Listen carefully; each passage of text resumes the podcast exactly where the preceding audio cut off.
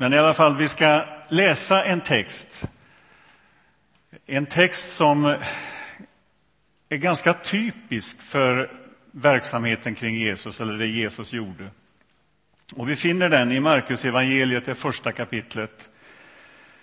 Eh, från eh, vers 21, det är på sidan 706 i biblarna.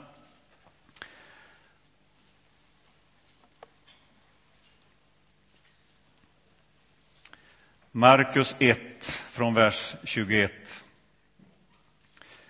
Det kom till Kafarnaum, och när det blev sabbat gick han till synagogan och undervisade.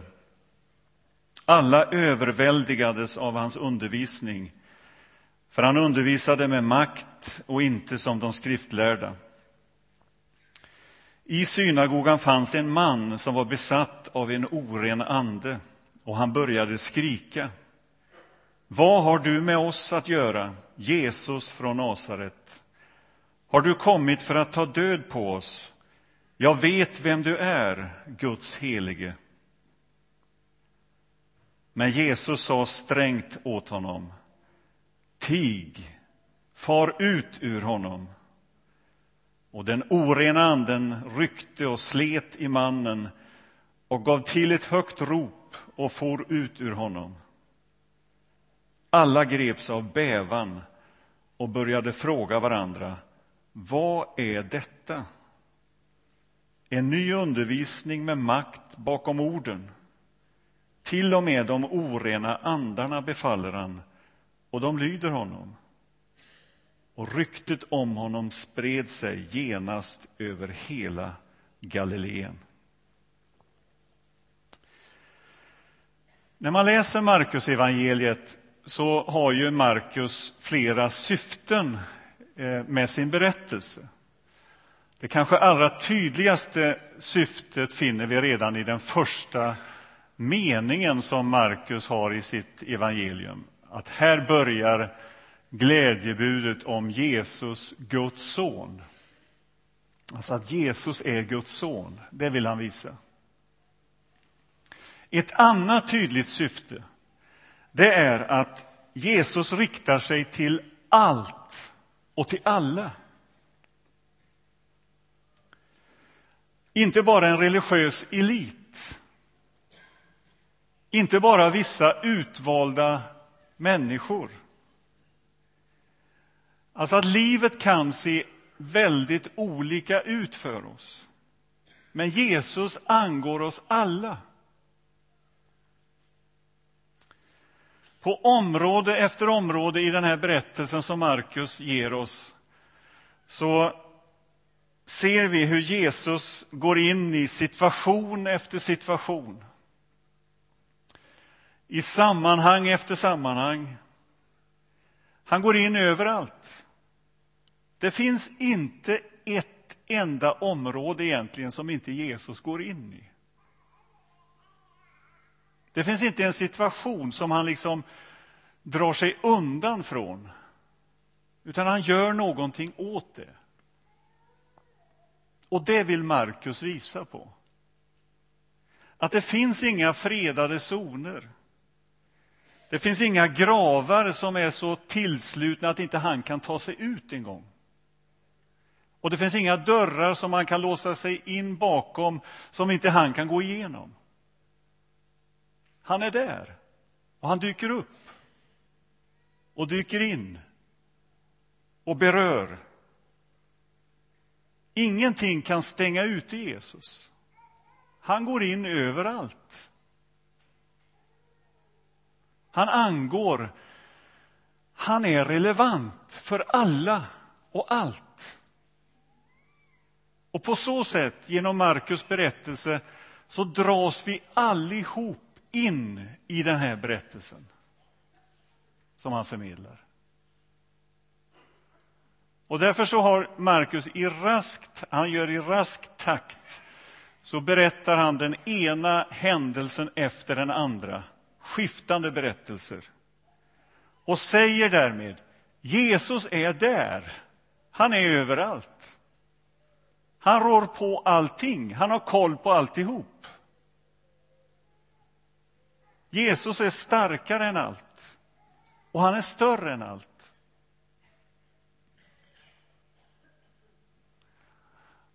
Och den, den, detta, detta golv, om vi får säga det så, är viktigt att lägga när vi talar om den här texten som vi har läst. Jesus är med överallt och ser allt och rår på allt. Han är stor, sjöng vi här. Han är verkligen en som berör allt och alla. I den här texten, som ju bara är en i raden av texter där Jesus konfronterar demoner där han konfronterar Satan och det onda så ställs vi inför en problematik som vi kanske inte sysslar så mycket med idag. Men evangelierna de är fyllda av sådana här berättelser. Beskrivningar av kampen mellan Jesus och Satan. Och denna konflikt mellan Jesus och Satan, den är faktiskt dominerande i evangeliernas berättelser. Du finner fler sådana berättelser en helande under. Alltså det, finns, det var ett markant inslag i Jesu verksamhet. Och det börjar tidigt i Jesu verksamhet. Han döps av Johannes i Jordan och sen står det han fördes ut i öknen för att frestas av Satan.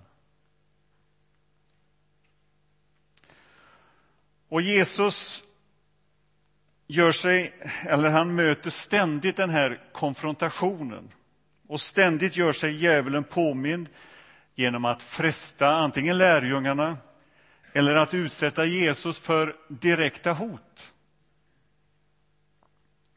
Jesus lär oss att be i bönen Fader vår, bevara oss från det onda. Och det kan också översättas med bevara oss från den onde. Alltså han beskriver ett hot i tillvaron, en makt mellan Gud och djävulen. Och sammantaget kan man säga att evangeliernas berättelse är en berättelse om kampen mellan Gud och Satan. Och läser man vidare i, i, i Nya testamentet så ser vi tydligt hur apostlarna tolkar Jesu gärning som en uppgörelse med djävulen. Petrus talar i Apostlagärningarna 10 att han botade alla som var under djävulens våld. I Efesierbrevet 6 talar Paulus om att ta på sig en vapenrustning för att hålla stånd mot djävulens listiga angrepp. Så berättelserna i Nya testamentet tar alltså ondskan för given i tillvaron.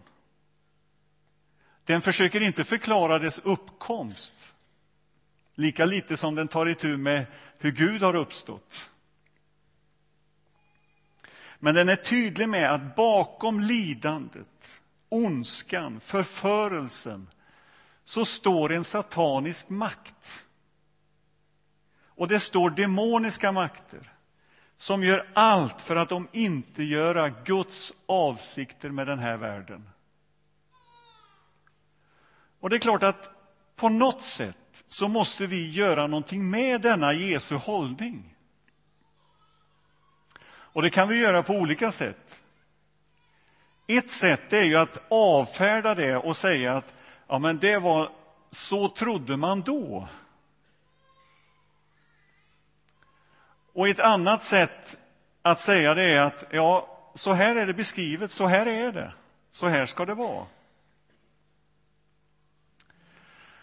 Och jag tror att om vi intar den första hållningen, att detta var ett sätt som man tänkte då och vi har en annan upplysning idag, vi förstår lite bättre idag än vad man gjorde då. Då måste man ändå ställas inför detta faktum att Jesus, han gick på det här spåret. Han, han konfronterade det onda väldigt tydligt. Och det är ett markant inslag i hans verksamhet och i hans gärningar. Han handhar det, han hanterar det. Och jag tror att på något sätt måste vi ändå begrunda detta faktum att Jesus gjorde så. Och vår hållning gentemot ondskan bör innehålla både någon form av nyans och också respekt. C.S. Lewis eh, eh, är ju en författare som eh, har skrivit en hel del i det här ämnet. Och han säger så här, det finns två diken vi människor kan falla i när det gäller vår inställning till djävlarna. Det ena är att vi inte tror på dess existens. Och det andra diket är att vi tror på dem, men att vi ägnar dem ett överdrivet och osunt intresse. Och så fortsätter han. Djävlarna är lika förtjusta i båda dessa villfarelser och hälsar med samma tillfredsställelse en materialist och en person som är hemfallen åt religiös vidskepelse. Förresten så skrev ju C.S. Lewis en, en bok för ganska många år sedan, redan 1941 som heter Från helvetets brevskola. Jag vet inte om många har läst den här. Den är ganska intressant att läsa. Det är alltså en, en korrespondens mellan två djävlar. Den ena heter Malört och den andra heter Tumskruv.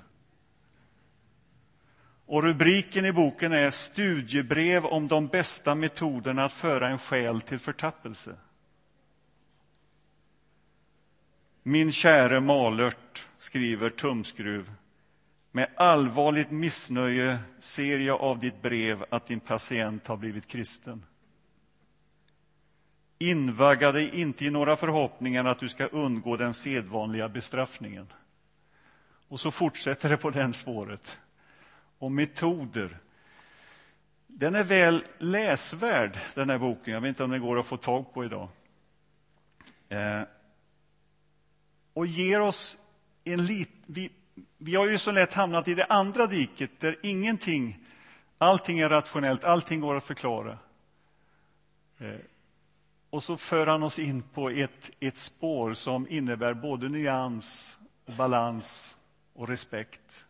Att vi lever faktiskt i en värld där ondskan finns. Och jag tror inte det finns någon av oss som ifrågasätter att det onda finns. Vi ser en värld som, som blöder. Och vi ser hur ondskan härjar och vi känner frustration och vi känner ilska många gånger över hur ondskan kan grassera och härja i vår tid. Hur det urskillningslöst drabbar på olika sätt. För eh, på 70-talet, när en annan var ung, så, så fanns det ju en väldigt stor fokusering på det här med demoner, ondska och så vidare. Och jag tror det var på 70-talet som den här filmen Exorcisten kom och gjorde ett, eh, att debattens vågor gick höga i vårt samhälle. Han som skrev Exorcisten, han heter William Peter Blatty, han skrev så här. När det gäller Gud skulle jag beteckna mig som icke troende, men vad gäller djävulen blir saken något helt annat, därför att djävulen gör reklam för sig själv hela tiden. Och det är klart att ondskan finns. I vår tid så kanske vi säger att Ja, vi talar inte om personlig ondska, utan ondskan är någon slags diffust som finns runt omkring på något sätt. Det är andra saker det är fel på. Och vi säger att det inte är politiskt korrekt att tala om personlig ondska. För inte så länge sedan så gick det en radioserie som handlade om just ondska. Om man vill så kan man klicka in på, på nätet och lyssna på de där programmen. Där uttalar sig en professor som heter Torbjörn Tännsjö. Han är professor i praktisk filosofi. Och när han får frågan vad anser du är ondskan idag? Så svarar han så här att den moderna varianten på ondska, bara det uttrycket, det är passivitet. Alltså att vi drar oss undan. Vi bryr oss inte. Och så säger han, och så dras vi alla in i ondskan på något sätt. Det är hans tes. Vi står där allihop. Och detta kallar han för den moderna formen av ondska. Och det är klart att vi kanske fokuserar på någon med horn och någonting där borta och så ser vi inte hur, hur nära det kan ligga oss, ondskan, hur den uppträder.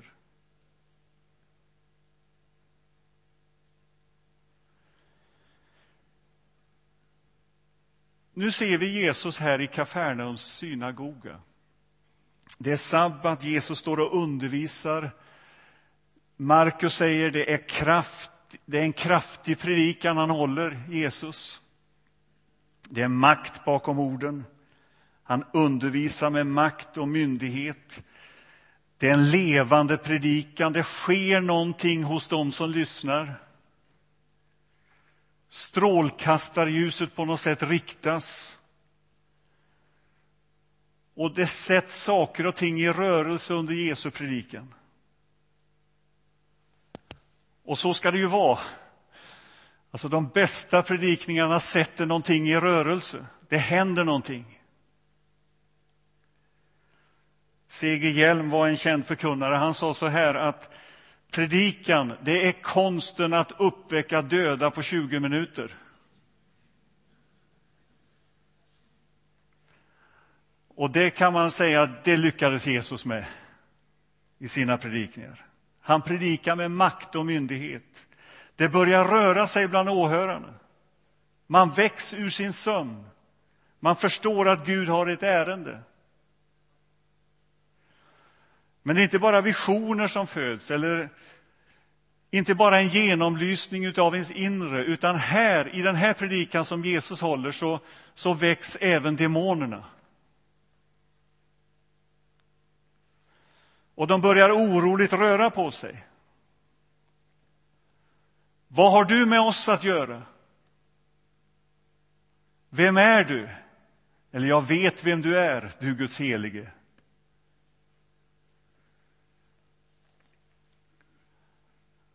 Och det är det som sker i mötet med, med ljuset. Att det händer någonting hos oss. Och det som händer, åtminstone om jag får berätta själv, det är ju att, att frontlinjen mellan det onda och det goda förskjuts i den meningen att det inte bara är där ute någonstans, utan det är här inne i mitt eget liv. Att gränslinjen går här. Den går inte mellan öst och väst, mellan demokrati eller diktatur. Inte mellan onda och goda strukturer, utan rakt igenom våra hjärtan, våra liv.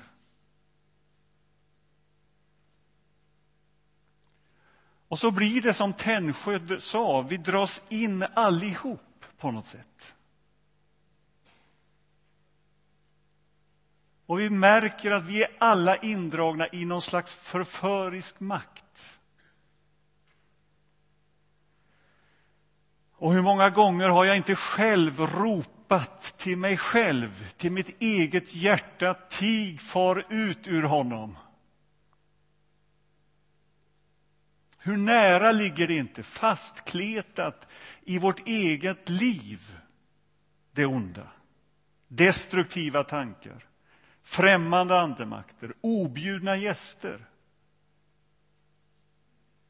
Och senare i Markus evangeliet i kapitel 7 så berättar Jesus och, och skissar en frontlinje som går rakt igenom varje människas liv och ger 13 exempel på det som kan komma ut ur en människas innersta.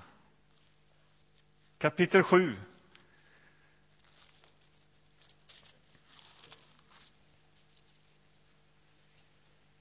Från vers 21.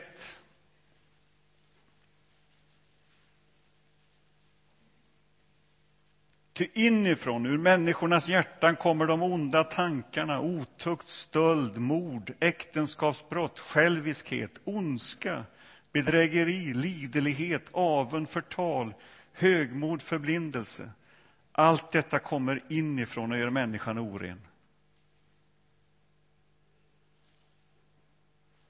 13 exempel på något som kommer ut ur hjärtat. Vad har du med oss att göra? Och vi känner att vi alla på något sätt indragna i en förförisk makt. Vad har du med oss att göra, säger anden i synagogan här. Och jag har tänkt på det här uttrycket, vad har du med oss att göra? Hur de onda andarna uppträder i plural. De är många, de sargar, de förstör, de ljuger. Och Jesus tilltalar den orena anden strängt. Tig, far ut ur honom. Han ställer saker och ting på rätt plats. Ut med den som konkurrerar med ett helt hjärta. Om det onda står för plural, mångfald, allt som vill förstöra, allt som vill riva ner, rasera, så står Jesus för det motsatta, det hela hjärtat, det odelade. Friden. Det är det han vill ge. Och vem kan åstadkomma det? Jo, det är bara Jesus ett helt hjärta i motsats till många, i motsats till legion som förekommer i en av berättelserna också. Bort med allt som vill störa helheten. Bort med allt som vill göra mitt hjärta uppsplittrat. Och när vi ser det så, så förstår vi att vi lever i en tid där det finns så mycket som vill irritera och distrahera och få oss bort från det helgjutna, det odelade, det ena.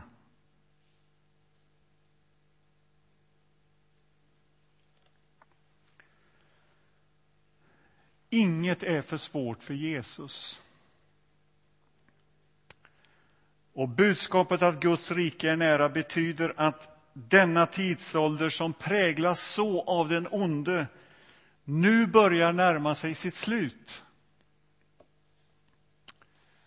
Jesus har börjat sitt verk och han kommer att fullborda det.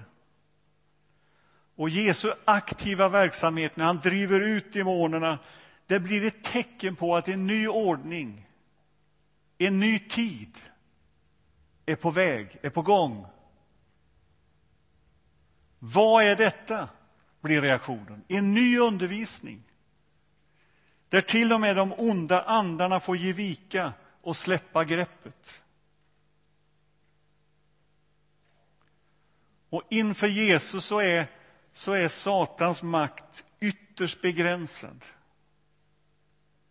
Dock inte helt maktlös. Han uppträder och hotar. Och han inbjuder oss, kallar oss som församling att verkligen stå emot det onda. Att be att driva ut. Och det här ska vi göra med största respekt och med ett sunt, en sund hållning. Eh, att få vara med och be och driva ut, det är ingenting som man gör offentligt eller i, i sammanhang som utmanar, utan det sker i största själavårdsmiljö. Och jag tror det är viktigt att vi har den hållningen att det finns, vi möter det. Att det står där, det finns där. Och att vi också är medvetna om att Jesus själv, som bor i oss, är starkare än den som är i världen.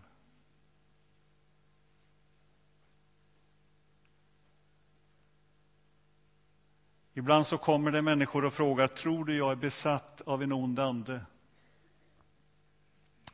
Och jag brukar svara så här, bara det att du ställer frågan tyder på att du inte är det.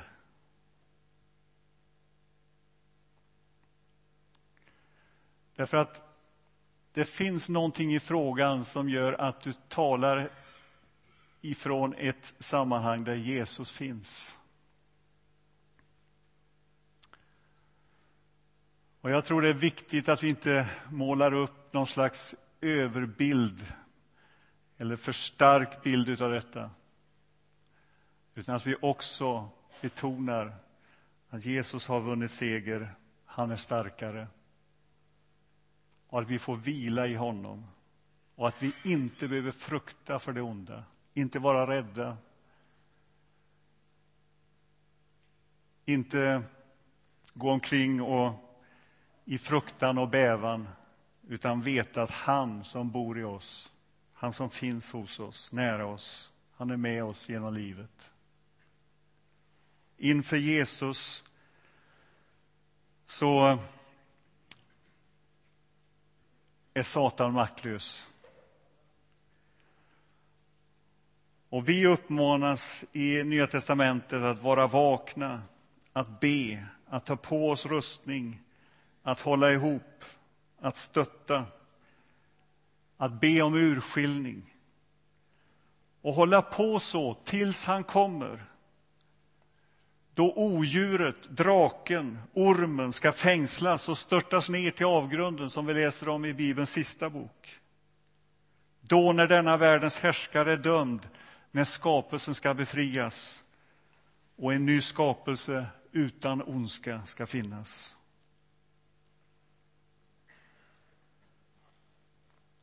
När vi bad här i förmiddags, eller innan gudstjänsten, så fick vi ett ord till oss ifrån psalm 121. Herren bevarar dig från allt ont, från allt som hotar ditt liv. Herren ska bevara dig i livets alla skiften, nu och för evigt. Där är platsen hos Herren där vi får känna att han bär oss, han omger oss på alla sidor. Han är med oss genom livet. Han vill beskydda, bevara oss från allt ont, från allt som hotar vårt liv. Och i den vissheten och i den tron får vi vara. Amen. Låt oss be. Tack Gud att du har makten,